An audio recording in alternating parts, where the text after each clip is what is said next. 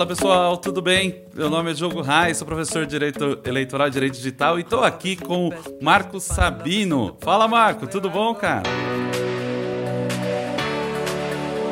Fala Diogão, tudo bem? É isso aí, gente. A gente tá aqui no episódio 2 do nosso podcast ILD, trazendo pra você temas quentes e temas muito indagativos com o professor Diogo Rais e professor Marco Sabino. Diogo, vamos lá, garoto! Valeu, Marco. Obrigado, cara. Obrigado pelo garoto, ficou legal. Meu, e o tema de hoje é... Lei de Segurança Nacional. E aí, em que mundo vivemos? O que que tá rolando? O que que a gente pode falar? O que a gente não pode? Que medo a gente tem que ter, Marco? Cara, eu queria muito aproveitar essa sua expertise. Todo mundo conhece o Marco, sabe que o Marco é um super especialista em liberdade de expressão. E a liberdade de expressão me parece que tá sempre ameaçada, Marco. Eu costumo dizer que é como um elástico tensionado.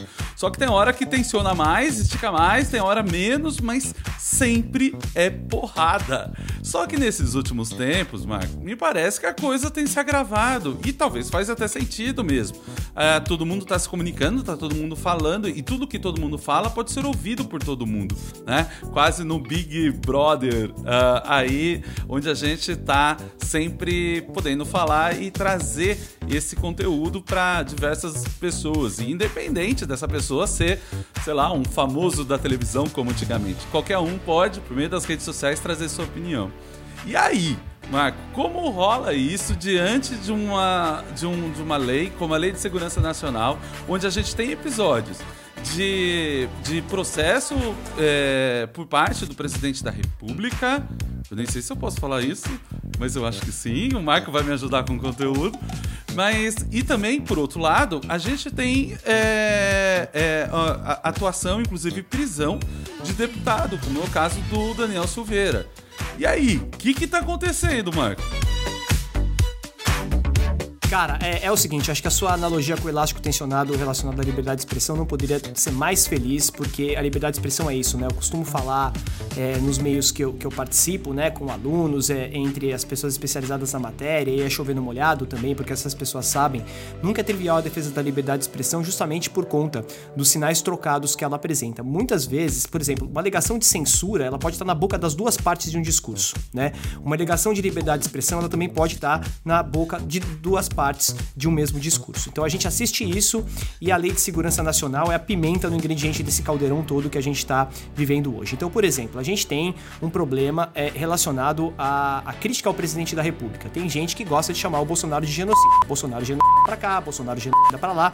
Então, a gente tem essa problemática e o enquadramento, né, Diogo, em uma lei vetusta aí, uma lei de 1983, a Lei 7170, que é a Lei de Segurança Nacional. O artigo 26 da Lei de Segurança Nacional diz que se você cometer, se você falar alguma coisa que for ofensiva à honra ou imputar crime, né, ao presidente da República, presidente do Senado, presidente da Câmara, presidente do Supremo Tribunal Federal, você comete crime que é sujeito a pena de reclusão, professor Diogo Rais, que é a pena mais severa, reclusão, caso você cometa esse crime. E a gente tem aí, né, no último exercício, a instauração por parte da Polícia Federal de 51 inquéritos relacionados à capitulação da Lei de Segurança Nacional. Gente que criticou o presidente da República, fundamentalmente, e sofreu investigação por parte da Polícia Federal. Um episódio que foi um episódio bastante marcante, que aconteceu recentemente, foi a extensão de uma faixa na Praça dos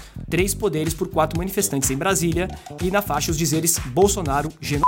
Eles foram presos, passaram a noite, um deles pelo menos passou a noite na cadeia, né, por conta de uma prisão em flagrante em virtude da violação ao artigo 26 da Lei de Segurança Nacional. E a gente tem aí uma questão, né, Diogo, e aí eu devolvo a bola para você, que tem o problema do deputado Daniel Silveira, o discurso que ele fez, né, alegadamente contra as instituições, contra os ministros do Supremo Tribunal Federal, mas de outro lado a gente também tem, né, a sistemática crítica por parte do Felipe Neto, que é um famoso youtuber que todos conhecem, que efetivamente mostra essa problemática. Eu queria ouvir de você o que você acha disso, né? Quer dizer, como é que se aplica nesse contexto de leis de segurança nacional uma crítica ao presidente da República que motiva a abertura de um inquérito contra o Felipe Neto E, de outro lado, né, a crítica bastante áspera do deputado Daniel Silveira ao Supremo Tribunal Federal, aos membros do Supremo Tribunal Federal e, de acordo com o que alegam, também as instituições democráticas. Como você acha que isso se correlaciona, Diogo? Marco, eu acho muito difícil da gente conseguir resolver se a gente estabelecer algumas premissas, cara. Eu acho que a Lei de Segurança Nacional, ela pode ter a sua utilidade, mas ela realmente está falando para um momento diferente do momento em que vivemos, né? Ela está falando para um momento onde ela foi feita em 83 e muita gente acaba dizendo que pelo DNA dela, justamente por vir da ditadura, ela seria um problema em si. Eu não acredito que o DNA seja a razão, porque a gente tem uma porrada de lei feita na ditadura que funciona, até hoje funciona muito bem. Talvez, o que parece que não combina, porque como era o processo de comunicação em 83 e como é esse processo hoje. Então, o que precisaria olhar é que talvez essa premissa, a Lei de Segurança Nacional, ela precisasse ser pensada para que ela serve e como que ela pode ser inserida nesse contexto. Talvez ela não tenha mais a utilidade que precisa ter. E pior, traga com ela apenas efeitos colaterais. Agora, a minha preocupação, Marco, é que eu tenho visto o debate e a sociedade polarizada e me parece que é uma polarização que não diminui, que não acaba, ela só aumenta. E uma das coisas que eu tenho ouvido é que, olha, não, peraí, então a Lei de Segurança Nacional ou a liberdade só acontece para quem defende Bolsonaro ou para quem ataca Bolsonaro, ou para isso ou para aquilo. Como a gente tirar a liberdade de expressão dessa polarização? Ou seja, como perceber que liberdade de expressão é tanto para aquele que defende ou ataca Bolsonaro ou qualquer outro político? E entendendo esse processo, fica muito difícil da gente estipular quais são os traços de diferença do caso Daniel Silveira para o caso, por exemplo, Felipe Neto.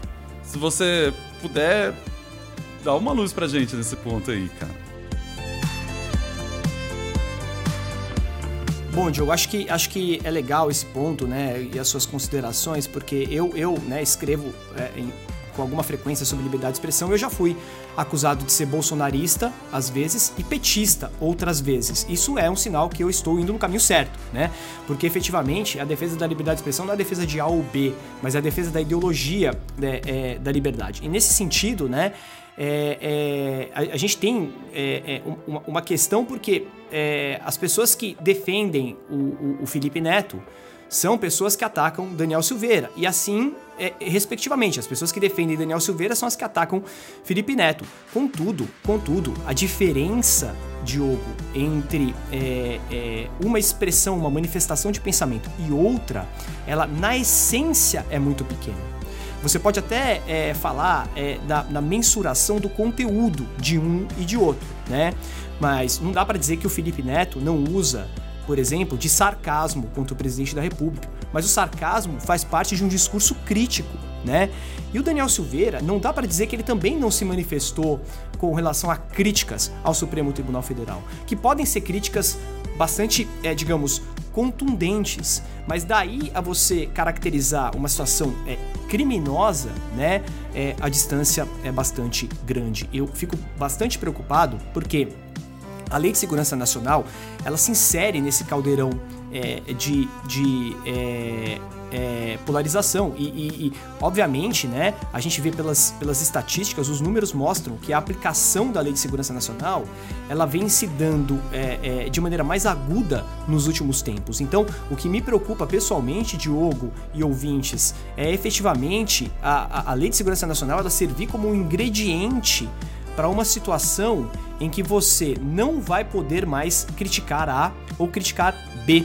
E o que me incomoda bastante, entendo eu, né? A gente sabe que tem duas ações de controle concentrado de constitucionalidade no Supremo Tribunal Federal, uma apresentada pelo PTB, a outra apresentada pelo PSDB, que alegam que muitos dispositivos da Lei de Segurança Nacional não foram recepcionados pela Constituição. Você ouvinte, isso significa que eles seriam inconstitucionais porque eles contrariam a Constituição sendo anteriores a ela. A Lei de Segurança Nacional, como a gente falou, é de 83, a Constituição Federal é de 1988. E na Constituição não há dispositivo relacionado à questão da honra, né, do presidente da República ou dos presidentes dos poderes, respectivamente. Eu entendo, Diogo, né, e a gente sabe, existe uma linha que eu me filio, que é bastante, para mim, né, lógica, que é a pessoa pública, ela tem os seus direitos, o espectro de proteção aos seus direitos de personalidade sensivelmente reduzido. Então, os direitos de imagem, honra, intimidade e privacidade, eles são absolutamente relativizados quando a pessoa é pública, né? Porque, afinal de contas, ela está sujeita a um escrutínio maior. E a pessoa pública é mesmo o apresentador de TV quanto o presidente da República. Aliás, o presidente da República talvez seja a pessoa mais pública de um regime democrático como é o Brasil. Então, essa pessoa, ela tem que estar sujeita a críticas. Ela tem que estar sujeita a críticas contundentes, ácidas, ásperas, porque isso faz parte de um conceito, né, que em gringolês, né, nos países anglo-saxônicos, se chama accountability, que é o accountability público. É a prestação de contas pública que o presidente da República, os deputados, senadores, funcionários, servidores públicos devem à sociedade. Então, quando você não tolera críticas mais contundentes e capitula essas críticas a um dispositivo de uma lei, ainda com esse nome, Segurança Nacional, então a situação pode ficar muito complicada. Nós temos, de um lado, portanto, o fogo que é aberto pelo Supremo Tribunal Federal com base no inquérito das fake news, que pega críticas ao Supremo, e de outro lado, o fogo aberto contra quem critica o presidente da República. E no meio desses fogos abertos estamos nós aqui, né? Eu, você, a Rachel, o Marcelo da produção, todo mundo que tá ouvindo, porque a gente fica receoso de falar, por exemplo, que o Bolsonaro é genocida ou que o Bolsonaro é um chefe de Estado mentecapto, porque amanhã a polícia pode bater na nossa porta e nos enquadrar na Lei de Segurança Nacional. E de outra parte, eu também fico receoso de criticar os ministros do Supremo, porque afinal de contas eu posso ser objeto de investigação no inquérito das fake news.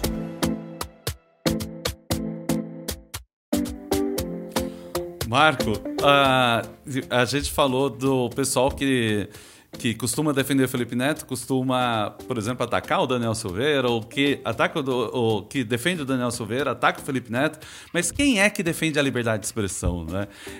Talvez a gente esteja muito ligado à pessoa, mais à pessoa do que ao conteúdo em si.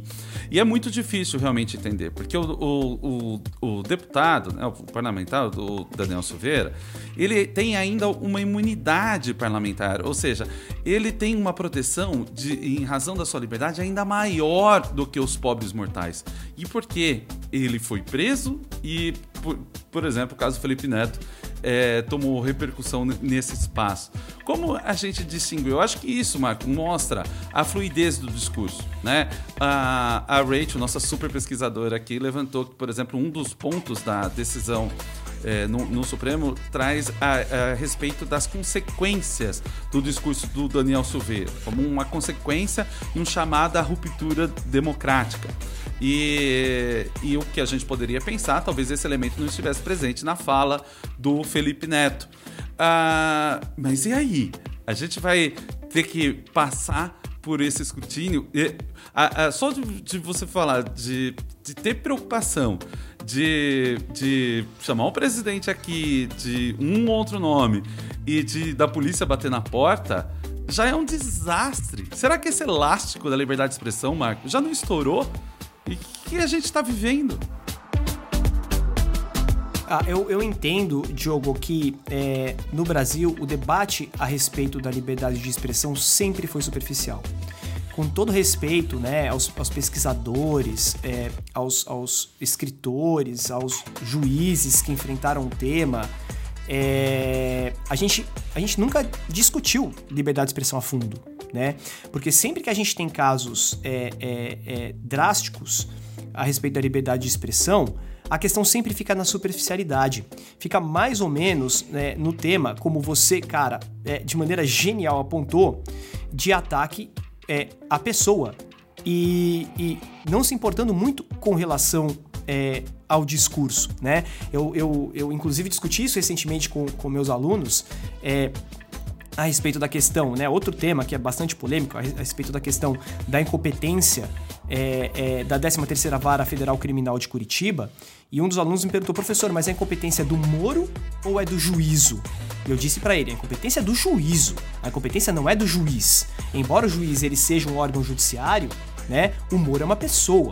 É que todo mundo fala em Moro porque ele é uma pessoa pública, etc. Mas a incompetência é da 13ª Vara Federal Criminal de Curitiba. Então, você tem razão. A gente está acostumado a personalizar as coisas, personalizar os discursos. Então, a gente enxerga, muitas vezes, o Felipe Neto, um defensor da liberdade, e o Daniel Silveira, um censor, um contrafator, um criminoso, e vice-versa, né? Felipe Neto é um criminoso, Daniel Silveira é o cara que está falando da liberdade.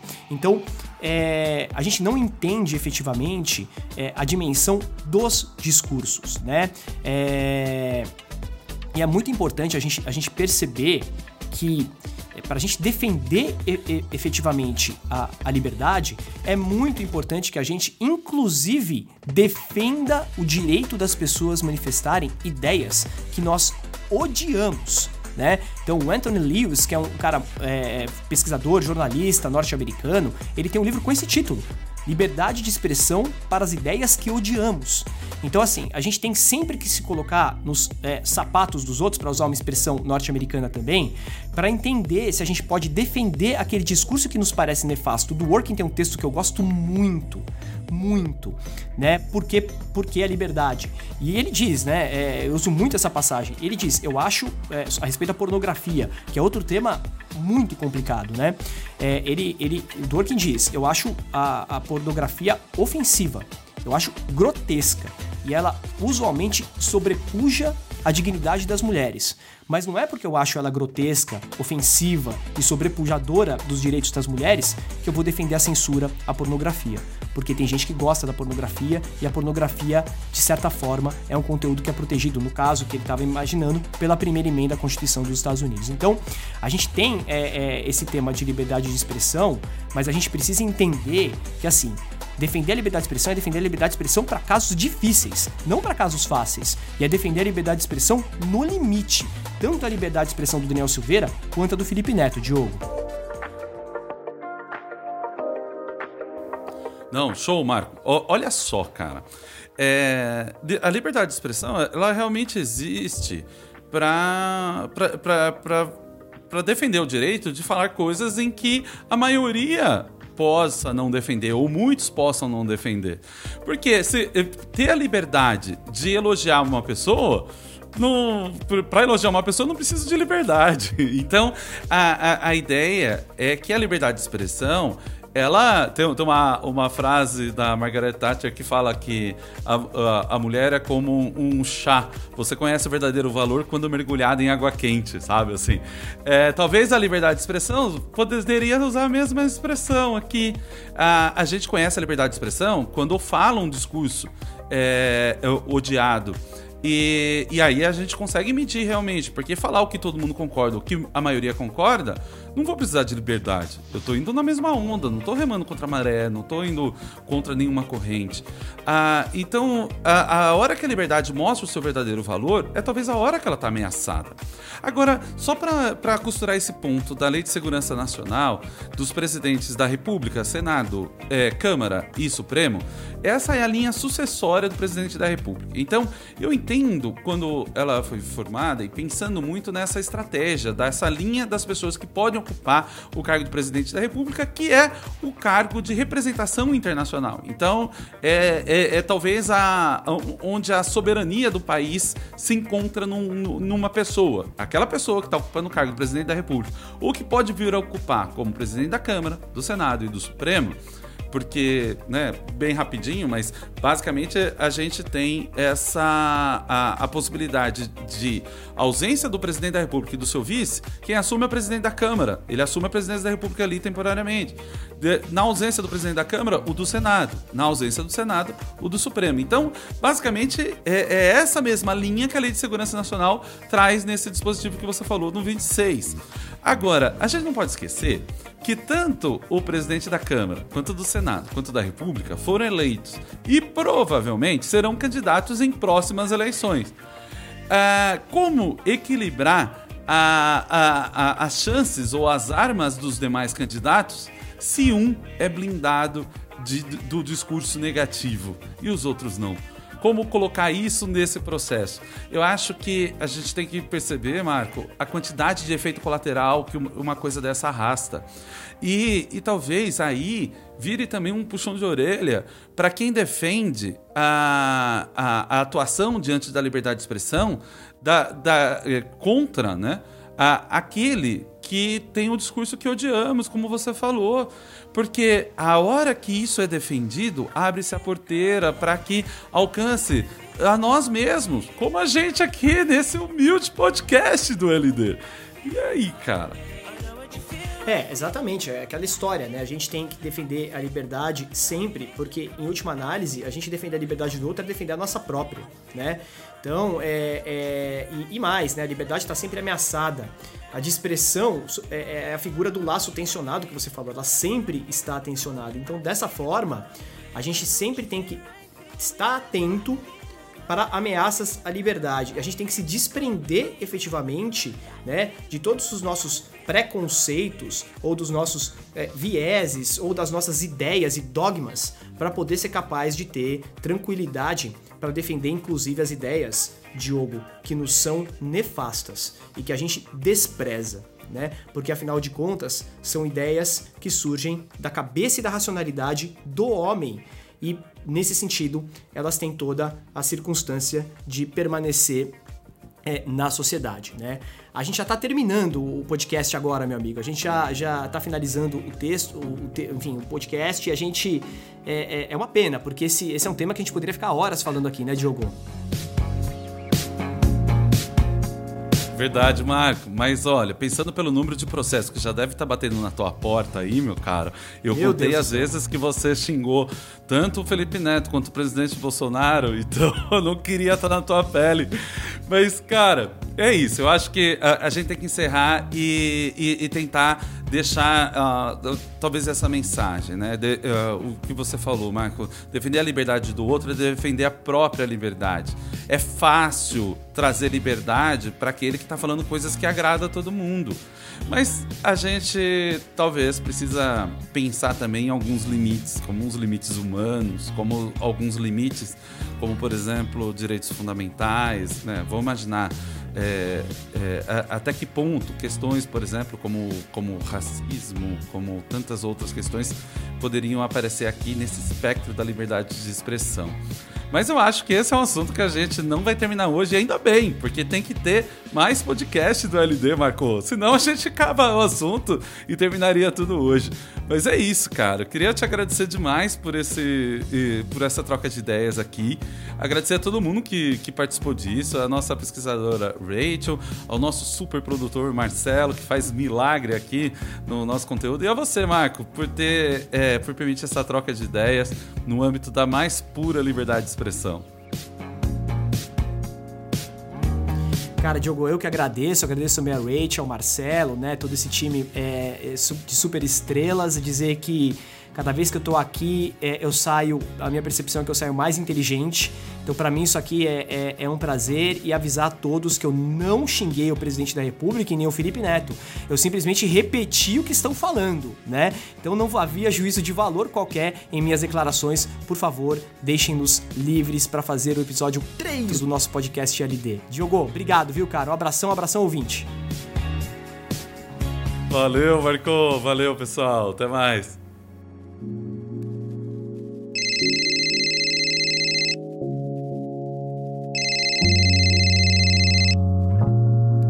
Atenção, as falas do professor Diogo Rais e Marco Sabino foram omitidas e suprimidas nos trechos que possam ser críticos ao presidente da República e também a outros ouvintes, porque eles dois têm receio que a Polícia Federal bata na porta e instaure inquérito. Muito obrigado.